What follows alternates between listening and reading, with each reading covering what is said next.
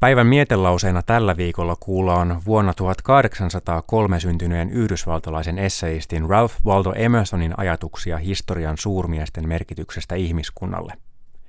Mietteet on poimittu Emersonin teoksesta Ihmiskunnan edustajia. Etsiä suurta miestä on nuoruuden unelma ja miehuuden vakavin teko. Me matkustamme vieraisiin maihin tavataksemme hänen luomiaan – jos mahdollista saadaksemme nähdä vilauksen hänestä itsestäänkin. Mutta sen sijaan työntää kohtalo meidät toisaalle. Te sanotte, että englantilaiset ovat käytännöllistä väkeä, saksalaiset vieraanvaraisia, että Valensiassa on suloinen ilmasto ja että Sakramenton vuorissa on kultaa koottavana. Entä sitten?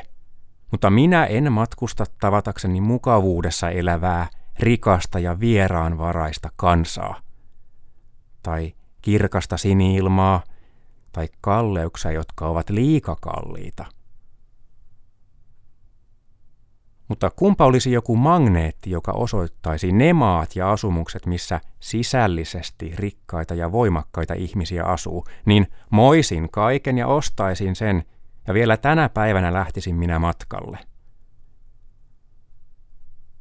Koko ihmissuku on yhdessä kanssamme velassa heille – Tieto, että jossakin kaupungissa asuu mies, joka on keksinyt rautatien, kohottaa kaikkien sen asukkaiden arvoa silmissäni. Mutta suunnattominkin kaupunki, jossa asukkaat ovat henkisesti mierolaisia, on inhottava kuin mätänevä juusto tai muurahaiskeko. Mitä suurempi, sitä inhottavampi.